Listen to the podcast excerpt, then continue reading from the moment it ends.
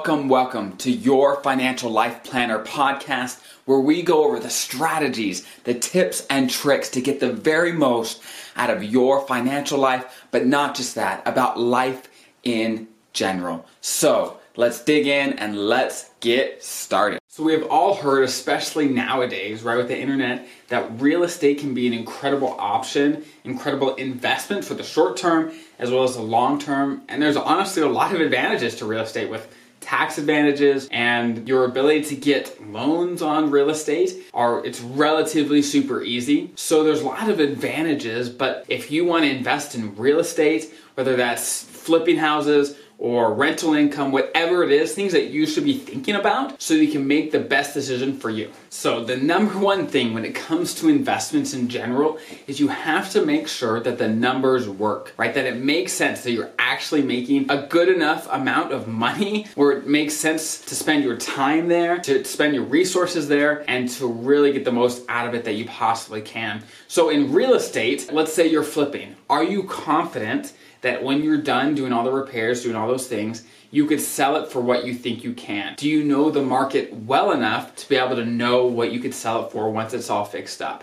And are you confident in your contractors, or if you're doing the work yourself, that it's not going to actually take more than you think it will? Did you get an inspection? Did you do those things so you know exactly what things are going to cost? You can't know exactly, but will you know an estimate of what things will cost as you go through that work and get it done. And you always want a margin of safety where if it costs a little more or you can't get as much as you want, you can still make money. With every deal, you want a margin of safety so that if things don't work out perfectly, which they never will, then you can make money still. And let's say things go phenomenally great. You will only make more money and not get caught with really small margins. And when it comes to finding rental property, a couple things to think about is are you confident that you can rent that property? Let's say the last owner said, is that comparable to other things nearby? Never take someone's word for it, right? Always compare to what you know, maybe real estate agent, whatever. Talk to people that might know more about that area. Educate yourself so you, that you know how much you could actually make on that property. And are you making enough between you know your mortgage payment, all the repairs, everything like that? Is there enough margin between how much you bring in in rent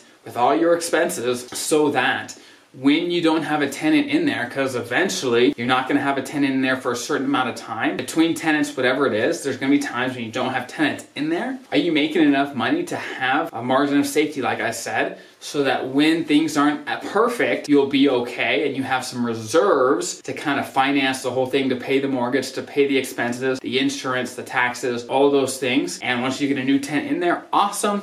But so you could wait out the storm while you don't have exactly what you need, right? So those are kind of the things to think about when looking to either flip or to have tenants in there and to rent out your home. And a huge part about making the numbers work on a real estate deal is buying at a good price. Because let's say you get a property at a good price and you end up, hey, I don't want to do this real estate thing. Maybe it's not renting like you want to, it's not you know, there's more repairs than you want, you could always sell it for at least what you put into it, if not more. And that's because you got it at a good price. Now, if you buy something maybe more than it's worth, or you don't know exactly how much it's worth, that's when people get into trouble. Or maybe there's more repairs thought there were, and that's why getting an appraisal and things checked out before you purchase it make a huge, huge difference. So make sure you go with your eyes wide open. Only invest in locations and properties that you know pretty well, where you know what the comparable properties look like so that you can make an educated decision. Because if you don't know what a property is worth, it's just guessing, right? You're guessing that you can make money. And you have to be confident that once you're done with that property, you can either sell it or rent it or whatever you should do or want to do to make money. But it starts with getting a good price. And despite what you hear or read on the internet,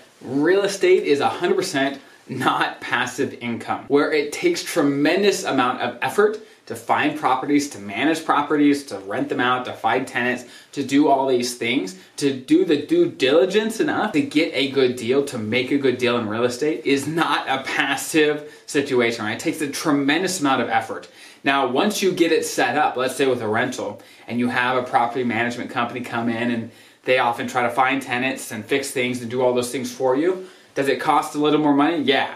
But that's the closest thing that you'll come to having passive income once you get these things up. But it takes tremendous amount of experience to do it well and a lot of work and knowledge to really do a good job here. So it's definitely not exactly passive, but once you get things rolling and you're good at it, it can get somewhat close. But one advantage that real estate has over basically every other type of investment is the fact that it is so easy to get a mortgage, get a loan for a property. For example, let's say you buy a property for $90,000. In this situation, let's say cash, right? You come in with 90 grand, you buy the property, you put 100 grand in, you fix it up, and then you sell it for about 120. So you invested in 100 grand and you made 20 grand, right? So you, that's about 20% return on your money in that deal. So now let's say you get a mortgage. Let's say you only put 20 grand in, right? Where you get a mortgage for the rest of the 70. You also put another 10 grand to fix it up. So total you put in 30 grand of your own money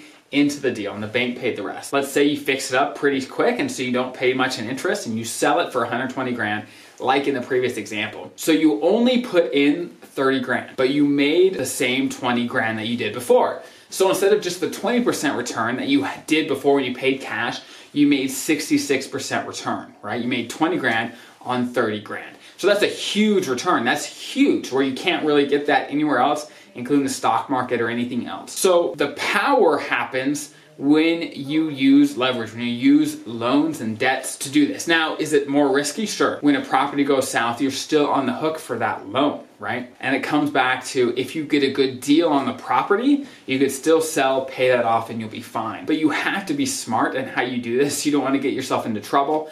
Oftentimes, people buy many, many properties, overextend themselves, and when the market corrects at all, home values come down, they lose it all. So you have to be careful with this, but it can be an incredible tool to help you do more deals and to make more money off the money that you already have. And again, for all these reasons, real estate can be an extremely attractive option because you're only competing basically with many of your local people around you, where someone from a different state, another city, is less likely to invest in your local real estate because they don't understand the local nuances of the market what things are worth. It's hard to know. So you have a one up on people that don't live there. So you can have a huge advantage investing in those things that you know in your market. And for all these reasons, it can be attractive. You can make a lot of money, but you really have to put the time in and be an expert in your local market. But if you could do those things, you can make a lot of money. But just like I said, with every investment, whether it's stocks, bonds, real estate, gold, silver, whatever it is, there's pros and cons. You have to match your investment style